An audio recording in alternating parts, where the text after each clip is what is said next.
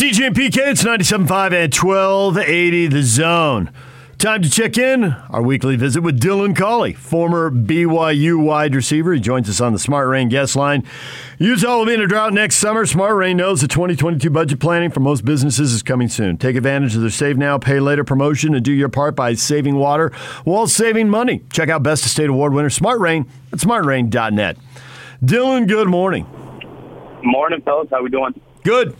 I am curious uh, if you think a loss like BYU just went through feels different, just getting physically dominated at the line of scrimmage, as opposed to a Boise State game where you're thinking, man, made a you know Yeah. three mistakes with three fumbles. I'll even set that fourth interception aside because the game could have been a very different point with two minutes to go, and maybe that wouldn't have happened. You know, those fumbles we could have that could have been really different. Whereas the Baylor game, man, you're getting on the bus afterwards, and you're thinking 300 yards rushing, and our star running back Yeah. only ran for 33 yards. Ah, so I'm just wondering what you think the team is thinking and feeling, and how that impacts them going forward. Yeah, I, I think it's uh, that. That's definitely a tough one, right? That's a tough pill to swallow. Um, you you know have so much confidence in kind of the power right behind the offensive. Um, but to see it go down that way, you start to kind of rethink and you know kind of reevaluate what type of strength and power you have against top tier teams, right? um, and what's the difference between the first part of the season and yes, we can sit here and talk about well, it's early in the season, it's all these different things, but you know, personally, the the difference really has been kind of that strength and that overpower and the the confidence that the defensive line and that box had. And I don't know if that's a loss because of Keenan Pili or, or what the deal is there, but um, that was a uh, that was a different ball game and a different football team that we saw Saturday. Yeah, I think that Pili injury, the season ender, I think he su- suffered it against ASU, if I remember correctly. That's that's. Yeah. I, I think it's been underreported because uh, I believe he was their best defensive player. I mean, they've got Wilgar Mm-hmm. some other guys are really good, but I think he was their best. And you Yeah. don't replace your best because he is your best. But nevertheless, this is football, so they've got to find ways to step up from these other guys. Now, maybe they can get, can get better with they have more experience, but what's your confidence level that the defense can rebound? Because I mean, they got thrashed by Baylor. Yeah, and and, I do. I, I do have a ton of confidence, and even looking at the the rest of that injury report, you look at you know uh, you look at Zoe Palatea uh, being out and kind of that that spirit of the defensive line, right, and what he brings to the table and the energy that he brings uh, for the defense is huge. And so when you look at the loss of those two players, you're kind of just like you said, right? The difference between being a top tier team is the depth that you have to replace those types of injuries. And so if those, if those, if the depth isn't there, right, then where do you fall among the rest of college football? And so, um, you know, I think over time, right, in, in terms of growth and in terms of what the future looks like for BYU, like I said from the very beginning, the recruiting classes aren't going to get worse by any means. They're only going to get better.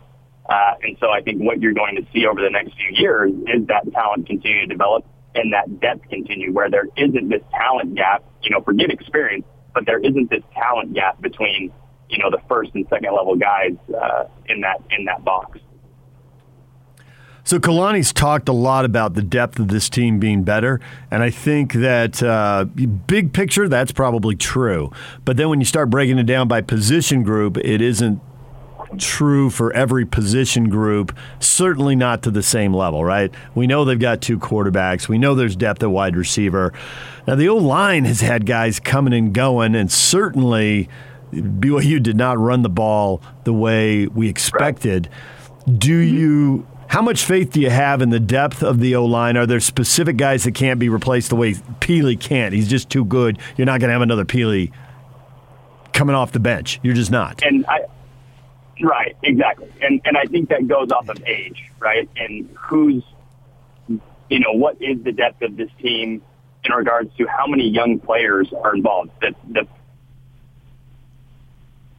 may be seasoned and, and they might be juniors and some may even be seniors, but the depth goes back to, you know, true freshmen, right? uh, that's who we're going out there with, and so you have you you have to understand that you have to give those guys time. Um, and when Kalani talks about the depth being better, I mean, if you look at even where we were in 2018, right, when this staff really just started to kind of uh, ramp things up, the depth wasn't like we didn't have the depth at starters, right? Like our first 22 guys that were out on the field weren't as good as some of the second deep guys or the two deep guys that BYU has today. And so if you look at where the depth is in comparison and where that growth has come from is, is huge, is, is incredibly different. Um, now it's just a matter of continuing to build upon that and, and getting the guys that, you know, we need to be able to develop not just a couple positions two deep, but every position two deep and now preparing to get the three deep, uh, in a, you know, in, in top tier talent. So, Dylan, if I remember correctly, my timeline is right. You played for Nick Rolovich in Hawaii, did you not? Uh huh. I did. Right. I did. So, this is a wild, wild story. Uh, what do you know of him? What can you tell us about him as far as are you surprised by all this? Um, I've obviously had a, a, a lot of time to think about this, right? Since since the report first came out that he was in this situation, um, and then just talking to teammates throughout the weeks uh, on you know what the different opinions and different reactions are, and then even last night when the news uh, the news broke, having conversations with teammates, and you know, um, if there's one thing about Rolo, right, he is a he is a players first guy, and I think you've seen that in the reaction from the Washington State players, right. Now, my first two years with Rolo were his first two years as a head coach in college football. And so you saw a lot of learning, a lot of growth, um, and a lot of areas where you kind of say, okay, like, yep, this is the effects of being a new head coach. Uh, to see the reaction of his players, right, and really just the devastation proves out that over the last few years, he's done nothing but continue to grow in regards to being a head coach, but as well as building relationships and building the character of these players. And so, you know, uh, that's where this type of thing becomes very difficult because, you know, you look at the choices that were made because it obviously is a choice, right? And I have no qualms with whatever choice anybody wants to make, right? You have that freedom to choose. But when you look at the adverse effect of what this may do to some of those kids that literally had zero opportunity, right? And now, based off the experience that I've had with Rolo, right, now have a world of confidence and a world of potential to go out and really have faith in themselves to go achieve what they want, right?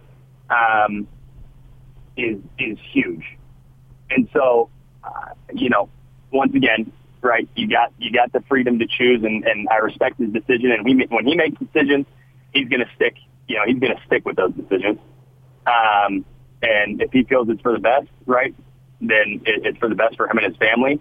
Uh, but you got to look at what what these players are about to go through, especially in the change, um, and and losing him is kind of their their lighthouse uh, as as a leader. So uh, you know, it, it's obviously a tough tough experience for them specifically.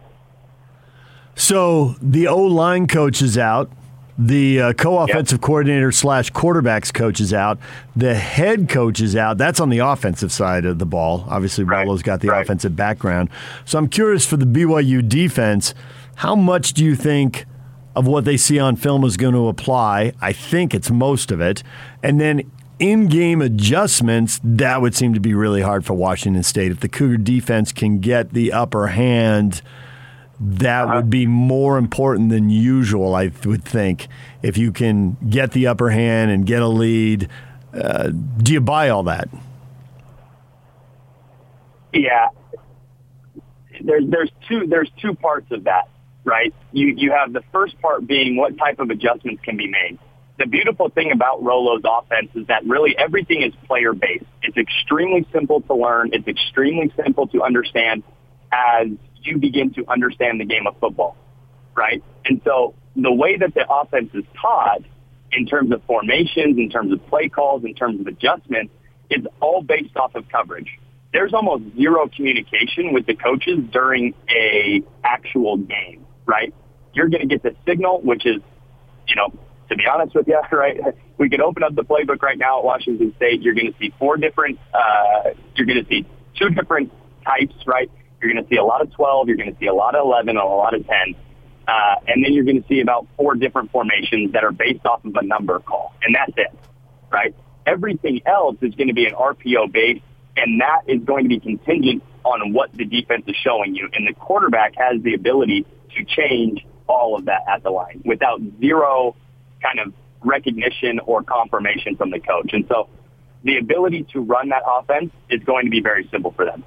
Now, you look at the core base, right? What happens in a game when an offensive line is getting beat up, right? You have that ability to kind of regroup with your coach. Uh, you have the ability to kind of find your way and, and go back to the offensive line coach like Weber and gain that type of confidence. But unfortunately, he's not going to be there. And so if BYU is able to bring that pressure and bring the heat and, you know, play a much more physical game than they played this last Saturday, then they should be able to put this to rest very quickly, right? Um, and and I just don't see there being much opportunity for a team like Washington State in the type of situation they're in to find any type of momentum with the amount of coaches that are gone, especially with Rolo. Why do you say especially Rolo as opposed to the assistants? Because um, uh, I get. Rolo has a much, much more involved football scheme than most head coaches you'll see. Right? Uh, when it comes to the football, the only chance and the only ability that Rolo has to be extremely successful is when he is actually touching the offense. Um, if he takes that bystander look and says, hey, I trust my guys, right? I trust the passing game coordinator. I trust the run game coordinator to run this offense. Uh, the effects, they're, they're not there, right? They don't have the level of comprehension that Rolo does. Uh, Nick Rolovich is one of the most dynamic offensive minds in the game of football. That dude is um, like brainiac smart when it comes to football. And so you know, that's his passion. That's his, that is his strength. And so if he isn't a key part of that, then you're not going to be, the, the success isn't surrounded by him. I can, I can promise you that. The success really stands, starts, and is, you know, kind of the momentum is gained through him. And everybody else just kind of has a small finger in what that success looks like on that staff. Dylan Collie joining us, former BYU wide receiver. So coaches will always say, well, we worry about us. You know, it's 80, 90% about what we do. It's 10 or 20% of preparing for the opponent. As you, as, a, as an alum, get ready to watch this game, are you more worried about BYU figuring out what went wrong the last two weeks? Or are you more trying to figure out what the heck is Wazoo going to do? This is a crazy story to have happening after seven yeah. games in a 12 game season. Yeah, if, if if BYU gets lost in the story of Wazoo, right, they're going to find themselves in a pickle halfway through the second quarter. Uh, this is really an opportunity for BYU to flip the switch and carry out the rest of the season with some momentum. Uh, to kind of build, to grow, to get ready for, you know, obviously we all know contractually going to the Independence Bowl, right? To be able to finish out the season you know, hopefully run the table. You have a few games in front of you that can be real difference makers as in, you know, as it pertains to Power Five teams. You have the opportunity to go and win a ball game, and then you come back and you get a lot of your guys back, uh, and you use this as kind of a stepping stone to what greatness could be like for for next season, um, and that's that's huge. But if you get lost in the sauce, right, you're going to find yourself in a, in a bit of a pickle. Well, that could lead to a three-game losing streak, and that would wreck all the good vibes from five and zero oh to open the season. So, big game Saturday afternoon on the Palouse. Absolutely, All right, Dylan. Well, we appreciate a few minutes. Thanks for uh, thanks for talking BYU football, and thanks for uh, explaining Rolo. Haven't played for him for a couple of years. We appreciate it. Hey, no worries. You guys have a good one. Dylan Collie, former BYU wide receiver, joining us right here on 97.5 at 1280 The Zone. Don't get lost in the sauce, PK. He seems to think the loss of Rolovich is massive. Now, he played for him for two years, and so he knows him better than anybody we could have on the air. Uh, he was there. You're going to play for a coach for two years, and you're obviously going to come away from uh, from that experience with a lot of uh, emotion and knowledge and all that stuff. And he's calling him a brainiac offensively. Uh, you know, we we've heard that, but he didn't hear it. He saw it. And so that makes me think a little bit differently. You know, I said earlier, maybe he can galvanize these guys, but he's acting as if it's a major loss more than the several assistants. Well, one thing I saw this morning is that Stutzman, the co-OC who was let go, he actually had taken over play calling responsibilities in recent weeks. So you just lost your offensive play caller as well as the head coach. Yeah.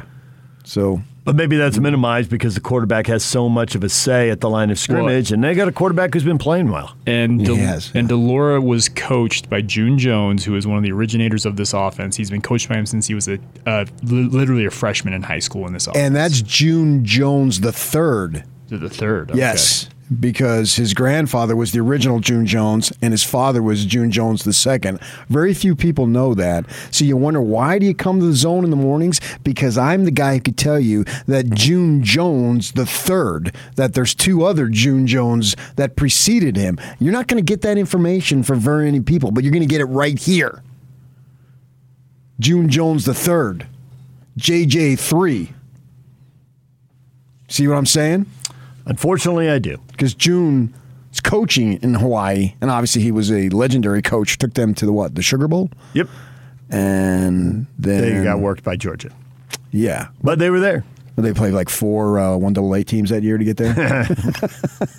whoever, whoever will come out to Hawaii, but they got they got there. Uh, so. Uh, yeah, de Laura is, is, a spectacular player, and he's a gunslinger. So you, you don't know what you're going to get. You can get good de Laura, you get bad, de Laura. It's up to the Cougars, the BYU Cougars, to make sure they get bad, de Laura, uh, because he can pick you apart. There's no doubt about that. for me, who doesn't really care who wins and just wants to be entertained, I like watching that kid play. Coming up next, Frank Dolce, Ute insider analyst for the Zone Sports Network. He is next as the Utes get ready for a big game at Oregon State. Stay with us.